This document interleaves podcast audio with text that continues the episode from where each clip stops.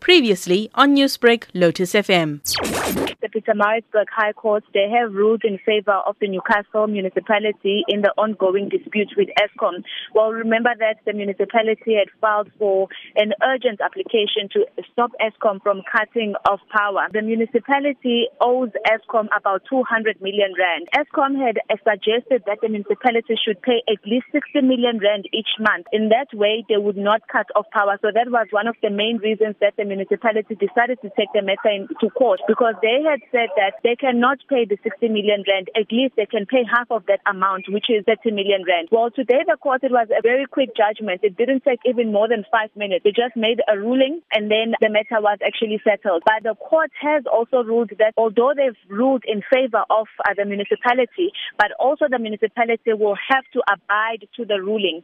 They're supposed to pay this 30 million rand no later than the 15th of each month until the settlement is paid. We are also told that on the 6th of December, they will have to come back for argument. That is also to check whether the municipality has been paying properly and also to check if the Eskom is actually happy with this judgment, just to actually ensure that everything goes accordingly. Tell us, how did the municipality come to owe Eskom such a huge amount of money? You'll remember that this amount, it, it, dates way back from until the 2012, according to the municipality. It dates way back. And the municipality has been saying that, you know, they have actually had a lot of problems. Remember that there are also some companies which were also having difficulties with actually trying to pay this amount, as well as illegal connections could also result to the municipality ending up owing so much money. But what they have actually said here in court, the municipality has said that it will be unfair for Eskom to actually shut down or cut off uh, electricity because remember, the area of Newcastle is an economic hub. It's one of the economic hubs here in KwaZulu-Natal and a lot of businesses would actually be affected. And that is why they decided that, you know what, they cannot allow Eskom to actually cut off electricity just like that. Were you able to get the reaction from Eskom or from the municipality?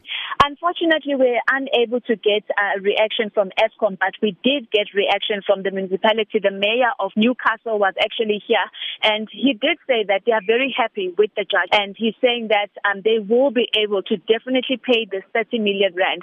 But also, what they said is that if there is an extra amount that they are able to pay more than this 30 million rand, they will do so. And also, they were saying that they just wish that this matter couldn't have been resolved here in court. They're saying that maybe if they had resolved it outside of court, it shouldn't have come to the well this far.